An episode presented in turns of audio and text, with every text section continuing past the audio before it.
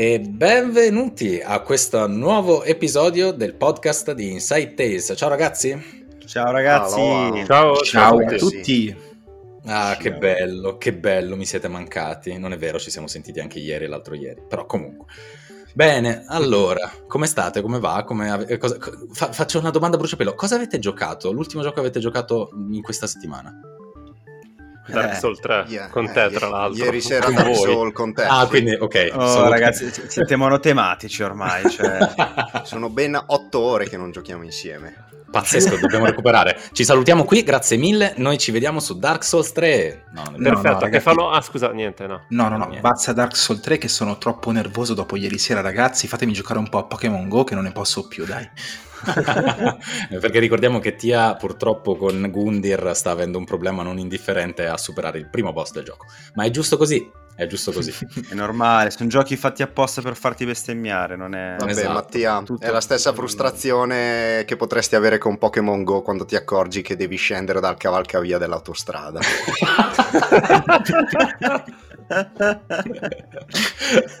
ok, ok. Va bene, tutti, tutti a Central Park. Allora, io eh, in realtà volevo sottolineare subito a chi ci ascolta che purtroppo oggi eh, non, uh, non sarà con noi, stavo per dire è mancato e mi sono... vista, la, vista la sua età non è il caso di scherzarci su. Esatto. Sono quelle cose che tua madre ti dà lo scappellotto e ti dice su certe cose non si scherza.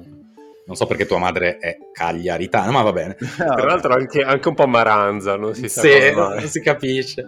E detto questo, no, con noi stasera non c'è Darione, quindi vi mancherà tutta una gigantesca fetta di retro gaming che noi in qualche modo cercheremo di coprire con la nostra abilità giapponese da parte di Ale, super nerd da parte di Giallo, assolutamente ignorante invece da parte mia, Andre e Tia. Quindi, Partiamo con una domanda subito di quella a cui poi so che nessuno sa rispondere, così ci divertiamo di nuovo. Io vi vorrei chiedere, secondo voi, nel 2021, indirizzati verso il 2022, Unreal Engine 5, Next Gen, Future Gen, quello che volete Gen, le console contro i servizi streaming, ha ancora senso che esistano le console o possiamo liberarcene molto presto?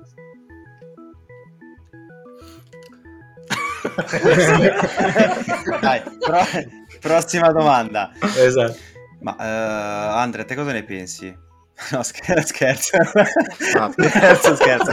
No, allora, guarda, per me c'è, c'è un aspetto banale che è, almeno qua in Italia, che è ancora il servizio, diciamo, è, è incompleto, non tutti hanno un, una connessione adeguata, eh, quindi sicuramente c'è un tema proprio tecnico, bisogna arrivare ad avere mh, più possibilità di, proprio di banda, come dicevi te, il 5G forse sarà il, il grande divisorio e dall'altro lato c'è ancora un po' quel concetto di versione, no? la console nuova genera hype, il marketing ci lavora sopra, da, dal momento che diventa servizio vanno cambiate anche le regole del marketing, delle vendite, quindi un, stiamo vivendo un processo, sicuramente un cambiamento, quello sì. Vero, è un po' come l'abbiamo vissuto con il cinema, Netflix, Amazon e così via, che in realtà se noti, eh, rispondo solo a questa cosa che cogliendo la palla, eh, al balzo, e, quella da gioco, il, um, palle balzanti. il, Esatto, ai giocanti. Il discorso di Netflix e Amazon è che non, non esiste reale, un reale marketing di Netflix e Amazon se non basato sui loro stessi prodotti. Cioè, il fatto che eh, si, vogliano, si, prendano le esclusive di alcuni, di alcuni, film come distribuzione oppure appunto di, eh, producano loro i loro stessi film, forse un domani ci può portare in quel futuro lì. Nel, nel momento in cui Apple Arcade lancia un servizio che è mezzo streaming, mezzo no, però potrebbe diventare un domani streaming, o Stadia banalmente produ- inizia a produrre i suoi giochi che nel mondo videoludico è molto diverso, però, tutto a caso, magari il marketing si indirizza in quella direzione. Assolutamente d'accordo con te. Può essere. C'è da dire anche che allora, hai citato Netflix e da questo punto di vista, in termini di comunicazione, è un servizio veramente avanzato e per certi versi subdolo. E, um, lo sapevate che i thumbnail, le, le cover di Netflix variano a seconda dei, dei tuoi gusti. Quindi se tu sei uno, ad, sparo un esempio a caso, se tu sei uno che guarda molti horror, che siano serie tv o film, lui nel proporti Stranger Things eh, utilizzerà immagini che richiamano quel tipo di immaginario. Se invece eh, guardi molti cult, film eh, piuttosto datati, eccetera, ti metterà altri thumbnail, altre cover, ad esempio eh, la foto dei ragazzini quando sono vestiti da Ghostbusters e via discorrendo così. E questo è per eh, proporti lo stesso contenuto, ma cercando di vendertelo sotto un'altra veste, ecco. Questa cosa, se guardiamo Xbox Live e PlayStation Store, non, non esiste. Un gioco è un gioco, ha la sua cover e basta. A nessuno non c'è ancora questo interesse nell'essere così eh, puntuale e dettagliato, ecco. Sì, forse c'è anche un problema nella gestione dei big data uh, da parte sia di Netflix che di altre realtà e soprattutto io questa cosa la trovo abbastanza brutta, lasciatemi passare questa riflessione velocissima. Eh, nel momento in cui io, a me piacciono gli horror, il fatto che tu usi un algoritmo per propormi contenuti horror per attrarmi ad altri prodotti può funzionare, ma vuol dire che quei prodotti comunque contengono dell'horror. Questo vuol dire che crei una sorta di circolo vizioso in cui io sono esposto a nuovi contenuti del mio genere senza dare la possibilità in realtà allo spettatore di essere punzecchiato su dei generi che magari non sono i suoi solo perché vende meno una, una commedia ad uno a cui piacciono gli horror, ma magari aprire un po' la mente delle persone potrebbe essere anche utile. Io è vero. Sono un po' spaventato da questa cosa che, sta, che, che fanno con i big data le grandi realtà. Poi è inevitabile perché per loro devi comprare, cioè lasciatemi passare questa cosa da ex comunista che non sono, però per loro è importante il numero. Io lo trovo inquietante, sono felicissimo che nel mondo videoludico ancora non ci sia questo utilizzo della, della, della pressione su giochi che sono simili ai giochi che hai già giocato. Ma però credo... posso, scusami Giallo, solo, solo una roba velocissima su questa cosa, che è una cosa però che si può notare in alcuni gameplay, cioè come vengono pensati alcuni giochi, cioè cercare di accontentare un po' tutti eh, per andare a pescare poi no, i gusti di uno piuttosto che dell'altro. Su alcuni giochi sta accadendo, basta, mi taccio, vai Giallo. No, però è vero, hai ragione. No, dicevo, credo che nel mondo videoludico non arriveremo a tanto, anche per il fatto che comunque nel mondo videoludico ad oggi coesistono ancora la parte fisica, la parte digitale, c'è la collector, si dà molto valore al prodotto in sé, anche se è un prodotto digitale, viene identificato in maniera molto chiara dalla sua immagine di riferimento, dalla sua copertina. Non credo che si arriverà a un tipo di diffusione dell'informazione del contenuto così quasi mi verrebbe da dire invasivo e anche ingannevole, fermo restando quello che ha detto Leo che ovviamente devono vendere ricorrono a tutte le strategie di marketing possibili. C'è da dire che la Play il PlayStation, non, sì no, proprio il PlayStation Store ti consiglia i titoli più simili ai tuoi gusti per la serie hai giocato questo? Allora ti consigliamo anche. Mi fa sorridere perché consigliano titoli che non c'entrano una beata mazza spesso con quello che hai appena giocato ma allineamenti a caso. Tipo, hai giocato Assassin's Creed, allora ti potrebbe piacere anche Need for Speed. Quale motivo? Non lo so. Boh, non Barbie è vero. a cavallo. Sì, eh, eh, sempre corse sono. Monto, monto, un neon, monto, un neon, sui garretti di un pony, non lo so, non, non, non riesco a comprendere la, il NES probabilmente sfugge a me. Forse è una, questione, è una, questione, che noi anche abbiamo avuto sul sito, che sono semplicemente dei tag messi male su, su vari sì. contenuti e che li fanno comparire dove non dovrebbe. Sono, sono, pronto a giustificare noi in questo errore un po' meno mamma Sony. Eh, sono d'accordo, soprattutto perché noi quell'errore l'abbiamo risolto. Però, sì, tra l'altro, insomma. anche in tempo zero, sì, sì. Vabbè, ma di vero. che parliamo? Cioè, è già bello che Sony, quando rinnovi l'abbonamento, riesci a ricalcolarti le settimane giuste al prossimo rinnovo. Vabbè, tu dici già sorprendente. Sì, si, si, potrebbero raccontare aneddoti scomodi su questo tema. Sì, esatto. Tipo, ma, ma, noi non lo faremo, lo, lo faremo in un'altra occasione.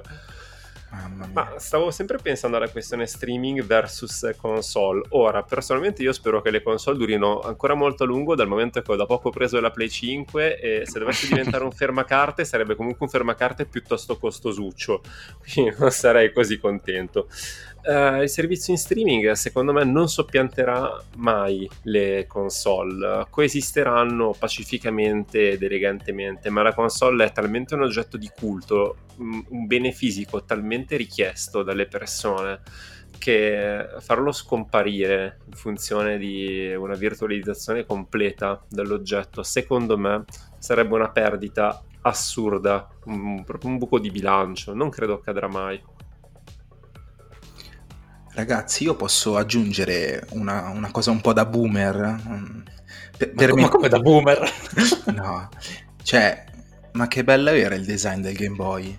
Cioè, io, nel senso, eh, condivido tutto quello che avete detto riguardo eh, quelle che possono essere ovviamente le scelte di, di promozione de, di quello che è il videogioco o del prodotto. Però la parte che a me ancora emoziona tantissimo è quando vado a vedere le mie console e ad ogni console è legato un ricordo tattile e, e è un'esperienza sante. quella, quindi cioè, um, poi c'è anche un discorso successivo che è quello che diventa uh, proprio il design stesso dell'oggetto. Cioè, tipo, io non ho mai giocato alla Switch, però il fatto che abbiano già solo progettato un oggetto che tu puoi impe- impugnare, puoi customizzare in base al gioco, per me quella è una figata assurda. Poi, cioè, di che stiamo parlando? Io sono, sono cioè, adoro il design proprio de- dello, stesso, de- dello, stesso, Game Boy, della stessa PlayStation 1, quindi uh, cioè, sono cose che hanno un valore um, che fa diventare, secondo me, il gioco Uh, lo, scusatemi, lo fa trasportare in una dimensione fisica che poi è, è quella ludica,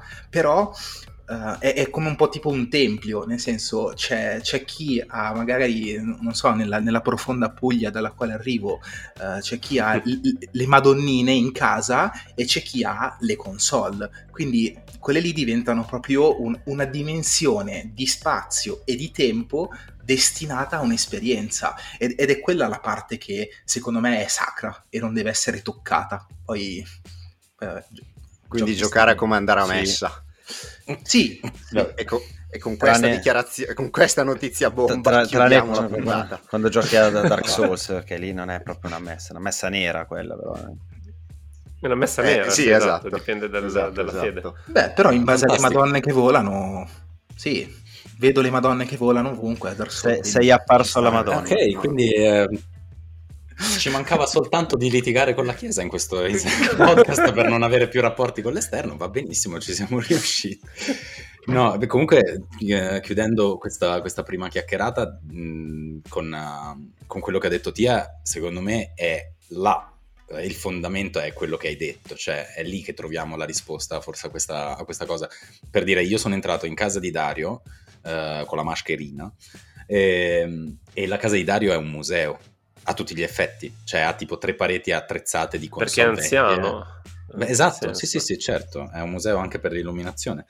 Però eh, proprio è come entrare in un posto dove ti viene da fare delle domande, perché vedi delle cose che magari conosci o magari hai sentito parlarne mille volte, ma sono lì fisicamente da poter essere provate. Quello, schiacciare il tasto del...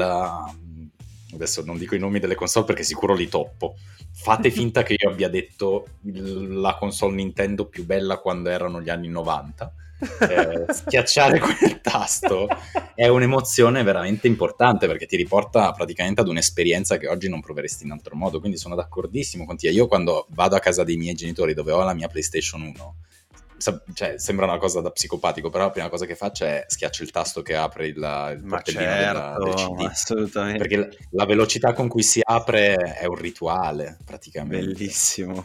Eh sì. Poi, poi, mi guardo dall'esterno e penso che la mia vita debba migliorare, però è bella questa cosa. Senza, senza, dimenticare ragazzi quando magari uno aveva un gioco che come si dice non era proprio originale e tu facevi, anche tipo con, so, con la PlayStation 2 facevi partire il gioco e c'era sempre quell'attesa quindi c'è, proprio, c'è un momento proprio di esperienza di rito reale in cui tu devi aspettare che il gioco funzioni mentre invece online magari funziona sempre non, non è più questo brivido è il momento boomer è, è chiuso okay. no, ma poi boomer de che vabbè comunque ok esatto. l'unico boomer è assente oggi Comunque, uh, eh, spoiler. Comunque, io voglio approfittare di questa cosa eh, di essere passati a parlare delle console un po' vecchie, diciamo così, anche se il Game Boy per me non tramonta mai, anche perché non è mio, quello che ho a casa. Eh, sì, sì, te lo ridarò un giorno. Ehm, vi farei, come dire, entrare nel cuore di questo podcast, perché poi ci eravamo un po' detti di che, di che cosa potremmo parlare, quale sarebbe la cosa in- interessante par- di cui parlare, e uno degli argomenti che era uscito è, ma perché non raccontiamo la prima volta, la primissima volta che si è entrati a contatto puri con un videogioco? E, e, qui dovrebbe allora, parlare Dario, ma Dario non okay. c'è. Dario non c'è perché è, casa, è, nel suo tempio, ormai non è più una casa, è un tempio. E inizio io allora. Il, vi avevo parlato nel, in uno degli episodi precedenti del primo gioco che avevo scelto, ma non, non rappresenta per me la mia prima vera esperienza di gioco perché la mia prima vera esperienza di gioco non avviene su PlayStation 1 come per uh, Duke, uh, ma avviene su uh, un vecchio Super Nintendo ereditato da mio cugino. E, um, allora, di base io non ero particolarmente attratto dai videogiochi e non ne sapevo granché, non, non era il mio mondo, ecco.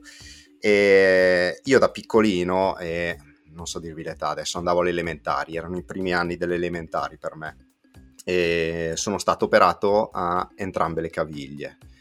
Qui musica sommessa d'accompagnamento e mm, quindi mi sono sparato veramente un sacco di mesi a casa perché non o andavo in giro con la carrozzina che mi sono rifiutato e, o stampelle e, e via. Per cui ho passato un, un sacco di tempo a casa senza sapere dove sbattere la testa e i miei mi hanno fatto trovare questo Super Nintendo. Io manco sapevo cosa fosse, l'ho attaccato e ho iniziato a giocare così. Non avevo neanche un gioco, avevo un cassettone che era grosso come due VHS messi in fila praticamente. Ci sparavo dentro quello e c'erano tipo su un centinaio di giochi. Uh, mi sceglievo dall'elenco e cavoli, l'ho veramente fatto fumare con, uh, vabbè, mille tipi di Super Mario, mille versioni di Super Mario, mi ricordo, da Kant, eh, avevo anche la pistola e quella è stata la mia prima esperienza di gioco in assoluto, perché non potevo fare nient'altro. Costretto a giocare. Costretto a giocare praticamente, però da lì è partita la passione. Beh, eh io devo, devo, assolutamente prima di tutto citare la mia prima console che è stata il Mega Drive 2 che non dimenticherò mai, bellissimo, Come bellissimo. Però, però, però, però, in realtà eh, la mia prima esperienza eh, è stata un'altra, nel senso che eh, ero un bimbo senza videogiochi e venne invitato a casa del mio cuginetto, del mio cuginetto che eravamo praticamente sempre assieme, vivevamo nello stesso condominio, perché mi diceva no, no, no, no mio papà ha portato a casa una cosa allucinante. Vabbè, vado a casa sua e cosa mi trovo davanti? Mm, per me ai tempi era una tastiera da, da computer, mentre in realtà era il Commodore 64, che era una roba già vecchiotta per i tempi, però insomma per un bambino che non aveva mai visto un videogioco, non aveva mai posseduto un videogioco, era tantissima roba. E la cosa super fica del Commodore 64 che, è che eh, i giochi andavano a floppy, ok? E c'erano sui floppy, sui floppy disk. E, e si andava a caccia di questi floppy perché li vendevano per strada, ma proprio letteralmente a poche, a poche lire, perché c'era la lira, vendevano questi floppy con, con, giochi improbabilissimi.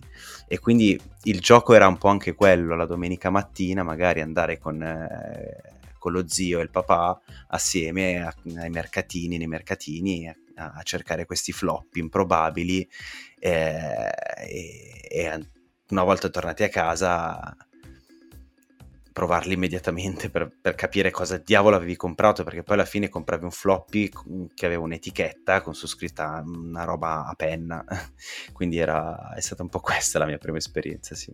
Ma che bello, un po' come quando vendevano i videogiochi masterizzati per strada e puntualmente era qualcos'altro. Ho dei ricordi abbastanza netti sul mio tentativo di accaparrarmi delle copie pirata corsare di Dragon Ball qualcosa, forse un GT Final Boss voto, non ricordo, so che fa schifo, però all'epoca non avevo discernimento, comprai tre Dragon Ball diversi, erano tutti lo stesso. non fu divertente, onestamente. Mio Dio. Eh già, feci l'errore di tentare di procurarveli nella ridente Puglia e una volta tornato a Milano non... ogni occasione di riaverli era persa. Ma tu invece Leo che cosa ci racconti al riguardo? Qual è stata la tua prima esperienza? Ma in realtà per me è stata... Eh, sono confuso. Sono, sono confuso nel senso che io ho due ricordi netti. Uno era nel paese dei miei nonni, a Cava dei Tirreni, dove andavamo mh, mm, soltanto l'estate e gli inverni, insomma, a trovare i nonni. E um, non mi posso mai scordare il fatto che io e mio cugino, eh, che è più piccolo di me di tre anni, ma eh, praticamente me lo portavo dietro eh, come, come, se fossi io da piccolo, cioè era il mio corrispettivo di me da piccolo tre anni prima e lo sfruttavo per rivivere la mia infanzia. Eh, praticamente me lo trascinavo eh, nel, nel, corso principale di Cava dei Tirreni, che tra l'altro è stupendo per essere un paesino così piccolo e i nostri genitori ci davano i soldini per il gelato, sai quelle cose che fanno e noi li spendevamo immediatamente tutti nella sala giochi. Ma immediatamente c'era una sola sala giochi di una profondità che credo, non lo so, adesso sia tipo uno Zara come negozio, come dimensione. E andavamo lì e lì ho eh, un ricordo clamorosamente netto del mio primo Metal Slug. Ma cioè lì mi ricordo benissimo meraviglia. Metal Slug, tanto. Che meraviglia. Eh, contemporaneamente il mio cervello si ricorda nello stesso periodo, forse un pochino prima, forse un pochino dopo, non lo so, la ehm, cabina, il cabinato che c'era, l'unico cabinato in tutto l'altro paese dei miei nonni, Buon Albergo, 800 anime, di cui il 75% sopra gli 80 anni, e, ehm, e, c'era solo nel, nel, barretto del paese in piazza c'era un cabinato che girava. Ogni tanto dava i giochi di calcio, ogni tanto dava giochi a caso. La maggior parte erano giochi di calcio perché la popolazione era molto appassionata. Ma io mi ricordo benissimo quelle estati in cui estate alla mano da una parte e davanti a me Street Fighter 2. Fantastico. Subito, subito così, dritto Bravo. per dritto, finito 1.583 volte in Street Fighter 2 era un drago invece. I bambini, I bambini del paese mi odiavano e... Che personaggio usavi? Ti ricordi? Tutti. No, li oh. usavo tutti a rotazione. Grande. Sì, sì. Perché mi piacevano tutti, tranne forse um, Blanca era l'unico che non mi Ci avrei scommesso, non so perché. Ma perché Blanca è un po' il gioco rotto se lo impari a usare, è inarrestabile sì. in alcuni momenti. Contemporaneamente il mio cervello si chiede, ma sei sicuro che la tua prima esperienza videoludica non fosse durante le elementari, quando si andava alle elementari, io avevo le elementari sotto casa, praticamente scendevo di casa, facevo 200 metri e ero arrivato, ed ero sempre in ritardo, matematico, eh, perché cosa facevo? Mi svegliavo molto molto presto, ma una roba che oggi non farei mai, mi svegliavo clamorosamente presto, ma tipo alle sei e mezza, facevo colazione che mia madre ancora stava tipo cercando la porta per uscire da camera sua, e eh, mio padre dormiva, quindi non so cosa stesse facendo. E mh, mm, andavo da questo mio amico che era il figlio del custode della palestra dove io giocavo a basket, a cui era stata regalata, non so da chi, l'Amiga, e giocavamo ogni mattina alle mille miglia e a Prince of Persia, prima di andare alla, a scuola. Pazzesca cosa. Quindi ho dei ricordi super confusi di io che andavo a casa di questa persona, salutavo de- il papà che tornava dal turno ne- da netturbino notturno e quindi andava a dormire e noi ci piazzavamo in silenzio, proprio in silenzio come se fossimo appunto in chiesa, a giocare all'amiga eh, tutto il tempo alle mille miglia, ragazzi, il gioco più noioso della storia, Stupendo, credo. Ragazzi. E, e, poi andavamo a scuola, ma felicissimi. Ma sai cosa vuol dire felicissimi? Perché avevi iniziato la giornata con la cosa che amavi di fare, fare, di più, cioè passare del tempo con un amico davanti a dei giochi terribili, ma perché eri lì con il tuo amico andavano bene lo stesso. Che bello. Che vita. È una storia fighissima comunque. Non so quale delle tre venga prima, però. Sono confusissimo. Ma il tempo non è lineare, Leo. È accaduto tutto contemporaneamente. e a tre Leo diversi, tra l'altro. Su più piani dell'esistenza, esatto. Ma invece io voglio il parere, dopo io voglio il parere dell'unico no gamer che c'è qua dentro perché era in Beh, realtà sì. lui indirizzata la domanda. Io voglio sapere qual è il primo gioco di un no gamer. Sua, il suo primo gioco è Pokémon Go. Comunque ultimo se, se no. non riprende in mano Dark Souls 3. Guarda esatto. Ale, ci sei andato molto vicino perché ho, ho, sicuramente un gioco che mi ricordo proprio di averlo giocato, no, ma proprio ma tanto tanto tempo per un motivo poi ve lo dico. E poi il secondo, il secondo era, era, proprio Pokémon Blue, uh, giocato sul Game Boy, quindi cioè, un'esperienza assurda, assurda. E, um, allora, il mio videogioco, il primissimo che ho giocato, eh, è Duck Hunt, quindi il mm, gioco giocato sulla, sulla Nintendo NES e, e, io mi ricordo che ero affezionatissimo a questo videogioco perché eh, c'era la pistola, quindi a me piaceva tantissimo il fatto, e tra l'altro non era mio, era tipo di mia, di mia zia, quindi io andavo a casa di mia zia e, e dicevo zia zia mi dai la pistola, no? Quindi qui esce fuori il cinisellese che me prima, prima tiravano fuori il ferro e tu dicevi no no la pistola finta zia no. Ogni volta questo piccolo inghippo. Pensa se si confondeva quanti televisori ha cambiato. Il tizio del Media World, eh, ma signora, ma è sempre qui. ah, ma non funziona così. Eh, il gioco, cose danno gamer, ok. E... Strano, io prendevo sempre le, le papere perché si spegneva il videogioco. le, le facevi fuori tutte in un colpo solo, eri il migliore, Tia. Tra l'altro, Tia, posso dirti una cosa, mm, errore mio che non conosco il gioco, io avevo capito da Kant... E quando hai detto pistola ho immaginato te che entravi nella maison del filosofo a sparare a... da Kant, tipo la versione, la versione ghetto di Kant da Kant. Esatto. da Kant. Oppure il ristorante. Pam, pam, il, il, nuovo, il, nuovo, GTA da Kant. Ok. esatto. Fucking legge morale. No, no, no. il... Legge morale su di me, il ferro su di te. Cioè, robe...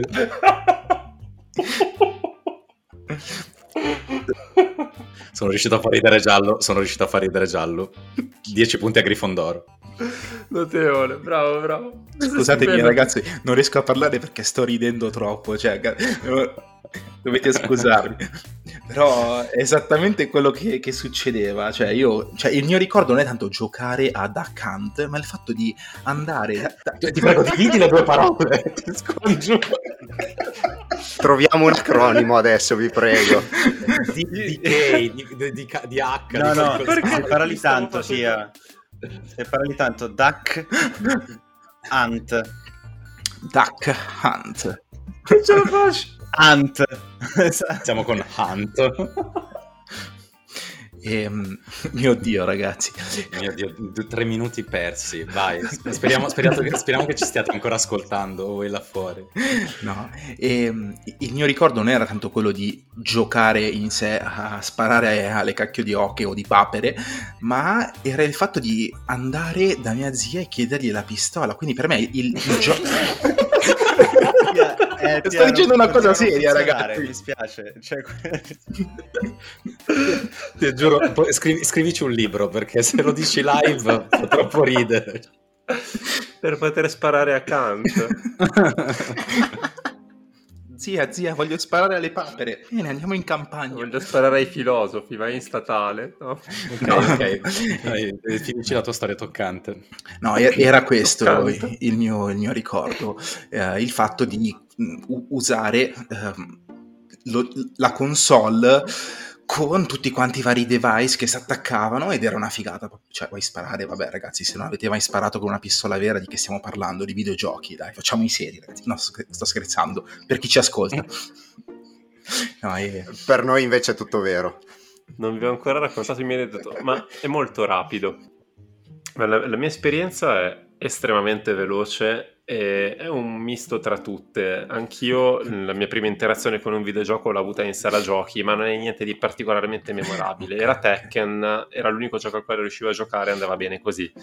Il momento più bello è nel 94 a casa di un amico con Warcraft, mi chiede di provarlo e io dico no, ho paura di romperlo, perché era un videogioco troppo complicato, c'erano troppe cose da fare, le risorse da prendere, però siccome c'erano gli orchi, gli umani, gli elfi, i draghi, io ero completamente rapito da questo gioco che purtroppo a casa non potevo provare perché io non avevo un computer e Warcraft era soltanto per computer, quindi quando volevo giocare mi spostavo da questo amico che viveva a Milano, io ero a Cernusco, quindi mio padre di santa pazienza mi doveva traghettare lì e passavo le ore a giocare un po', ma soprattutto a guardare giocare. La mia esperienza di videogiocatore è strana perché ho iniziato a giocare attivamente bene quando ero un po' più grandicello. All'inizio giochicchiavo, ma ero veramente una pippa, quindi non, non riuscivo a a godermeli a fondo, rosicavo parecchio perché non riuscivo a vincere, era tutto troppo complicato per uh, il Gianluca dell'epoca, ma ero un grande osservatore mi piaceva vedere i miei amici che facevano cose mirabolanti tra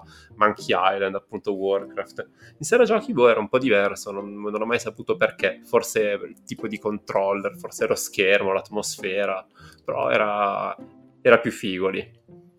Ma in sala giochi giocavi gli stessi giochi che giocavi a casa con gli amici? E non c'erano fondamentalmente perché Warcraft, per esempio, era un gioco, vabbè, come anche Arende tutti, erano giochi da PC. I miei amici avevano il PC prevalentemente. In sala giochi giocavo uh, i picchiaduro, erano gli unici giochi in cui me la cavavo veramente bene però mm, non ero bravo negli sparatutto come non lo sono oggi perché non ho mira, cioè potrei spararmi su un piede, eh, tanto per tornare al discorso di prima. Esatto, per riparlare di ferri. sì, per, per, evitare di usare parole scomode. E, ehm, No, giocavo fondamentalmente a picchiaduro, appunto a Tekken, eh, a Street Fighter, Mortal Kombat, mi sono fatto un botto di partite smanacciando i tasti a caso, ero riuscito a buttare dentro una Fatality in sala giochi, non ci sono mai più riuscito neanche pensandoci, neanche con i codici per, per farle correttamente. Cioè. E, e, sì, sì, sì, ma era, era, fighissimo. Sarà che era liberatorio, mi, mi rilassavo un sacco in questi spazi immensi. Per fortuna non c'era Warcraft. Un gettone, un, get, un gettone mille lire, mille lire e un quarto d'ora di gioco. Madonna. Quando uscivi, papà, mi dai un milione. Fa, fammi un bonifico. Esatto. Il libretto degli assegni ce l'hai? No, ok. No, beh, però questa, allora, io... Uh, questa cosa che hai raccontato degli amici è un tema un po' ricorrente, cioè alla fine i, i eh giochi sì. secondo me in generale li scopri con gli amici ed è una cosa che succede anche in natura, pazzesco. Nel corso di game design abbiamo uh, studiato che anche i mammiferi che non sono umani giocano tra di loro e un po' per imparare a vivere, un po' per imparare la gerarchia interna o costruirla. Quindi è una cosa proprio probabilmente naturale, quella di andare insieme ad un amico a scoprire queste cose. Forse la domanda, appunto, stavolta ci proviamo ad andare verso il presente che è indirizzato al futuro. Um, la domanda da porci però è oggi, 2021, ma anche 2018, insomma, con le sale giochi che, ahimè, sono ridotte all'osso, immagino. Io purtroppo non ne vedo più in giro. Con uh, le console sempre più chiamiamole accessibili, nel senso che il genitore oggi si fa un po' meno problemi a dire vabbè compro la PlayStation a mio figlio perché ce l'hanno praticamente tutti e così via. Secondo voi com'è cambiata l'infanzia dei giocatori oggi? Cioè, un bambino oggi che scopre il primo videogioco è diverso? O è la stessa cosa solo che è diversa la tecnologia? Io ti rimpallo una parte di domanda. Quando dici è cambiato, intendi se è cambiato l'entusiasmo nell'approccio? No, no, no, parlo proprio della prima esperienza, cioè l'entusiasmo ah, ci sia esper- sempre perché il gioco è il gioco, si c'è spera, poco da fare. Sì. Eh, è proprio il fatto che io la mia prima console l'ho vista quando ormai avevo finito le elementari e andavo a certo. casa degli altri per giocare, capito? Credo che questo sia un po' cambiato oggi da certi punti di vista. Mm, io credo che con, il, con, con internet sia, e quello è stato il vero diciamo, muro che ha diviso la, le nostre generazioni e quelle precedenti da quelle successive. Perché con internet hai un contatto con una comunità di persone, volente o nolente, a qualunque età, appena hai il primo cellulare, anche se hai 14 anni, entri in contatto con un mondo che gioca, con un mondo che sa di tutto, un po' quello che, so, che è il mondo videoludico. Io questo accesso da piccolo me lo sognavo lontanamente, dovevo andare in edicola a prendermi il giornaletto per sapere anche soltanto Certamente. che cosa stava succedendo nel mondo. E, ehm, e, tra l'altro non ci andavi tutti i giorni, ci andavi la domenica per dire. Quindi immagino che l'infanzia oggi non sia più andare a casa dell'amico a giocare inteso puramente come lo facevamo noi per scoprire del tutto un mondo, ma è come se forse i ragazzi di oggi arrivino già un po' preparati a quel mondo, solo che magari sono le, le realtà in cui vivono che non gli fa avere subito accesso e quindi poi l'approccio diventa quasi una soddisfazione di un, un, bisogno. Per noi invece era una scoperta completamente, almeno per me è stata una scoperta completamente pura. Io non sapevo esistesse quel mondo prima di provarlo la prima volta. Mentre un bambino, secondo me, oggi è un po' più sgamato, vuoi appunto l'accesso a molte più informazioni, vuoi i genitori che, se sono bambini più piccoli, probabilmente sono i genitori stessi dei giocatori, prima tu- di tutto, e in sec- cosa impensabile per i miei genitori.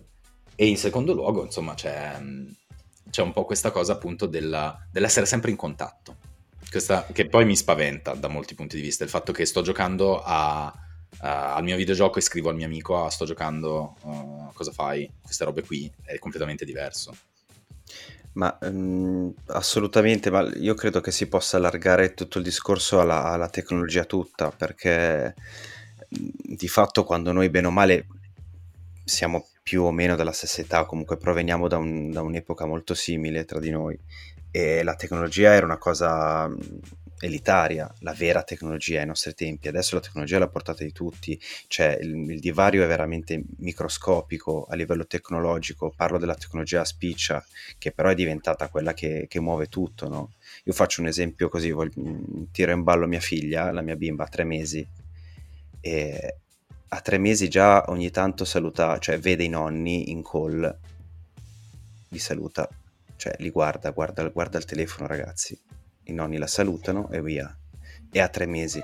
Cioè, capite che c'è una differenza allucinante con quello che è stata la nostra esperienza tecnologica. I videogiochi sono frutto della tecnologia, comunque fanno parte no, di quel mondo.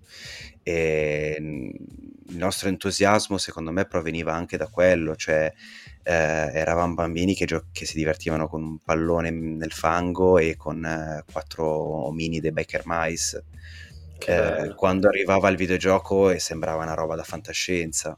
Purtroppo adesso, cioè purtroppo Dio, adesso l'approccio appunto col lato tecnologico è totalmente cambiato.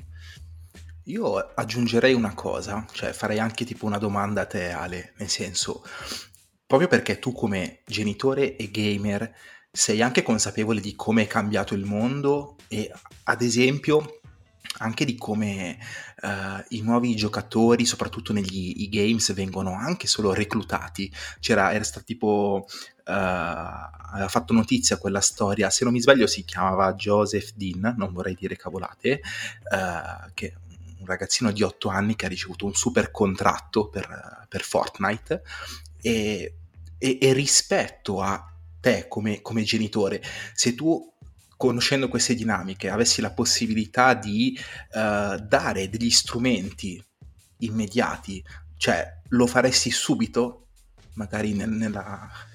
Allora, questa possibilità. È una domanda in, molto intelligente, Tia, al quale però io non, non sono in grado di rispondere. è troppo presto, non lo so, mi metti in crisi. Nel senso, probabilmente sì, Probabilmente sì, perché se il mondo è quello, perché no? Però non, non so dirtelo ora onestamente. Devi iniziare a pensare anche alla tua pensione. Secondo me, infatti, questa, questo argomento lo, lo, cogliamo come spunto per una chiacchierata futura, eh, il, la questione, che potremo collegare alla questione degli sports e in generale a come il videogioco è diventato diversamente competitivo rispetto al passato, anche proprio come economia che ci sta dietro, perché poi c'entra un po' con noi che siamo la vecchia generazione, cosa, come, come possiamo uh, dare gli strumenti alla nuova generazione, che saranno, si spera, i nostri figli o comunque i nostri nipoti o qualunque cosa di più piccolo. È un argomento, secondo me, molto, la- molto ampio, eh, in cui è, c'è, c'è tanto da parlare, anche se tra di noi c'è solo un genitore. Vabbè, ci possiamo attrezzare nel caso. Non c'è lo, lo, registriamo tra nove mesi, Giallo? Sì, esatto, sì, servono cioè, qualche mese. Tra, tra qualche anno, anche tra qualche anno magari. Sì. Solo per pensarci, non per farlo. Sì, esatto. sì, sì, esatto. Ma stavo... Ho ascoltato con interesse le vostre considerazioni ma sono tutte cazzate. No, ma, ma sono solo stronzate. No, ma e, e sono, sono, d'accordo con, con, tutto quello che avete detto. Io all'inizio ti chiedevo dell'entusiasmo, non perché chiaramente non ci sia più entusiasmo nel gioco, ma l'entusiasmo spesso eh, va di pari passo con lo, con lo stupore, ossia quello che hai detto tu è molto vero. Noi da bambini guardavamo alla tecnologia con uh, occhi pieni di meraviglia perché qualsiasi cosa era nuova rispetto a noi che giocavamo a pallone, avevamo soltanto da leggere i libri, cartoni animati, cose del genere. L'intrattenimento non era propriamente alla portata di tutti, non dico a livello economico, ma proprio anche di semplice reperibilità dell'oggetto. Non si trovavano. Uh, io mi ricordo bisognava andare da Cernusco a Milano per poter comprare dei videogame, fare i giri per i tre Gameland alla ricerca di di qualcosa che fosse almeno simile a quello a cui pensavi di poter giocare avendolo trovato su una rivista o perché l'avevi visto dall'amico di turno. Adesso i bambini sono bombardati dalle informazioni, come dicevate voi, no? da YouTube, da qualsiasi cosa. Per me la differenza tra ieri e oggi è che davvero è venuto meno il senso della magia. Cioè, tu dai una console, una PlayStation 5 a un ragazzino e la sbatti là davanti. Ragazzino è emozionato perché è una roba nuova, ma non ha contezza di che cosa ha tra le mani, vede la grafica bella, ma per lui è talmente tanto simile ai film di animazione della Pixar, per esempio la grafica che vede in alcuni videogiochi, che non coglie neanche la differenza tra le due cose. Per lui è normale, è così perché è così ed è giusto che sia così. Non ha visto quello che, era, quello che c'era prima. Quindi per me l'infanzia videoludica è cambiata, nel senso credo si sia un po' rovinata, mia personale considerazione, perché è venuto meno quel fascino del, dell'aver visto il vecchio. Non, non, so se mi sono spiegato abbastanza.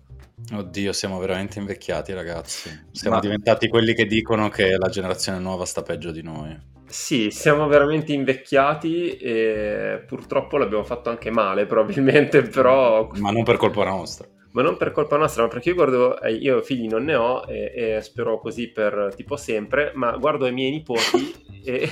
No, giallo. no, eh, cioè, per favore, guardo ai, ai, miei nipoti e a uno dei miei nipoti ho insegnato io a giocare ai, ai videogame con, uh, con un Assassin's Creed, il 2, ed era stupito per la grafica perché lui non aveva visto niente dei videogiochi, stupito per la grafica di Assassin's Creed perché già per l'epoca era particolare. Però aveva presente tranquillamente il concetto di videogame, di PlayStation dai suoi amichetti, che avevano tutti quanti una PlayStation a casa. Immaginiamoci in passato noi alla stessa età, eh, sette anni. Non erano così diffusi i videogame, quindi sì, per forza che è venuto meno lo stupore oggi. Sì, secondo me c'entra molto anche il fatto che siamo in Italia comunque. Perché anche questo, sì. questa distanza si sente di più qui che in paesi magari più avanzati come il Giappone o sì, sì, sì, ma... avanzati a livello di quando il videogioco è arrivato e come certo, certo, ma anche quando dicevi non vedo più sale giochi, il mio primo pensiero è stato vero qui però perché se tu vai a Tokyo è pieno di sale giochi, ci sono eh, palazzi sul gaming sì, sì, sì, o le, i LAN party ovunque, lì, che sono l'evoluzione della sala giochi. Sì, sì, sì, sì, sì, ma sono talmente belli che anche i no gamer, per l'appunto, attratti dal valore culturale che hanno in quello specifico contesto, li visitano. Anche sociale, forse soprattutto Anche sociale, sociale certamente, mm. certamente. Pacinco. Ma io penso che noi possiamo anche dire che ci siamo cresciuti, siamo cresciuti assieme a, ai videogiochi di fatto.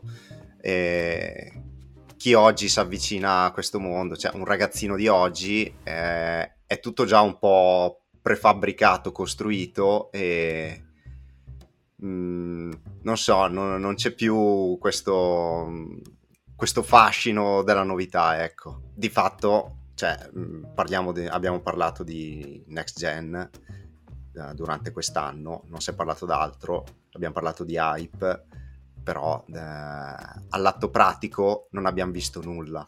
Esatto, questa è, la, questa è, l'assurdità dei tempi che stiamo vivendo. Hai detto una cosa saggissima, Andre. Cioè, tutto l'anno a parlare di next gen, sei mesi secchi e ancora non c'è un titolo che abbia mostrato la next gen che ci stanno infila- infilando in testa da otto mesi a questa parte. Cioè, è pazzesca sta roba. Beh, sì, c'è anche da dire che Unreal Engine 5 è uscito neanche due settimane fa nella sua mm, preview, diciamo, quindi sicuro ci stanno già lavorando in tanti, però la next gen è figlia anche della, del periodo pandemico che abbiamo vissuto. Probabilmente sarebbe andato un po' diversamente e, e, poi in altro modo anche con uh, l'adattamento alle tecnologie per non rovinare la generazione precedente perché comunque appunto anche se adesso facessero un gioco veramente next gen gli utenti che hanno PS5 Xbox reali sono veramente pochi rispetto a quelli che assolutamente. Sì. Beh, fino adesso ci hanno venduto il bozzolo diciamo. Eh, sì, eh, ma anche qua, anche qua ragazzi scusate dico l'ultima cosa è, è l'ombra di quella, di, di quella meraviglia che avevamo da bambini bambini, quando giocando con una PSX ti arrivava la PlayStation 2 e dicevi Dio santo, cos'è? È, è, è pazzesco. Sì, è eh, cioè quella meraviglia certo. la, forse la cerco ancora un po' io e non la trovo. Io la trovo quando la togli la next gen. Cioè, ormai la meraviglia e il, il, stupore del motivo per cui mi, sono aperto molto di più ai giochi indie è che la sto ritrovando nei giochi gliene, a cui non gliene frega niente della grafica. Verissimo. Del, cioè, sì. la meraviglia la sto trovando nel gioco adesso. Verissimo, verissimo. Sì, sono no, io mh, mm, la trovo an- ancora e tanto proprio sul prodotto fisico, al di là del, del gioco, dei servizi e quant'altro. Cioè, io mi ricordo la primissima Xbox che non so se qualcuno di voi l'ha avuta o ha avuto modo di giocarci, eccetera. Era una cosa da un lato imbarazzante, dall'altro omicidiale, perché era come portarsi a casa un tombino in ghisa da 20 kg. e voi non potete capire quando ho visto l'Xbox One ed era ancora un tombino solo che ne pesava 10 di chili. No, infatti, grazie a Dio, hanno fatto il restyling poi perché non, cioè, era inguardabile. Il restyle dell'ultima Xbox è incredibile. Per me il monolite è un oggetto di design stupendo, veramente sì. stupendo. Sì, sì, Ora sì, sembra un frigorifero, tipo, non più un combino. esatto. Da Sonaro non posso che dire che è bellissima la, la serie X, ragazzi. Sì, Stupenda. Non so come ci siamo arrivati a parlare di design delle console partendo dall'infanzia dei giovani d'oggi, ma direi che prima che questo ci porti in lidi che non possiamo anticipare, vi rimandiamo al prossimo episodio, dai, che sarà un'altra continuazione di una chiacchierata che noi non interromperemo mai, ma non vogliamo neanche arrivare poi ad annoiarvi e ad annoiarci. Quindi ragazzi, intanto grazie mille come al solito, perché è sempre molto molto bello e riusciamo a, a, fare un saluto normale, giallo stavolta, che ne dici? Ci proviamo. Non lo so, non, io non me la sento di promettervi, di promettervi nulla, però... Eh, buonasera, eh no, vedi, è uscito. Niente, è andata così. Allora, ci salutiamo e scusate se Giallo non lo fa con il nostro stesso entusiasmo. Ciao ragazzi. Ciao. ciao grazie a tutti. Ciao, ciao a tutti. Ciao, ciao, ciao. Ciao, ciao, ciao, ciao. Con entusiasmo. La, l'avete, l'avete, sentito? Comunque ha detto un ciao a tutti abbastanza sentito. E poi ho anche aggiunto con entusiasmo. Però ciao. quelle sono le cose tipo gli americani che devono dire, ah, it's hilarious, ma faceva già ridere. Vabbè. e 3, 2, 1. Giallo, saluta. Ciao a tutti. Bello, bello, molto. Molto, bravo, mi piace, sempre meglio. Mi piace giallo come Mi sto saluti. allenando allo specchio. 4 minuti e mezzo di saluti. Ciao. oh, un po' come quando chiamavi la tua la prima ragazza, dai, metti giù te. No, dai, metti Avevo giù capito te. chiamavi la tua prima ragazza e dicevi Vabbè. metti giù te, dicevo what? That's what she said. That's what esatto, esatto. That's what she said. Ragazzi, su questa, su questa solita nostra chiusura sessista, ci vediamo al prossimo episodio.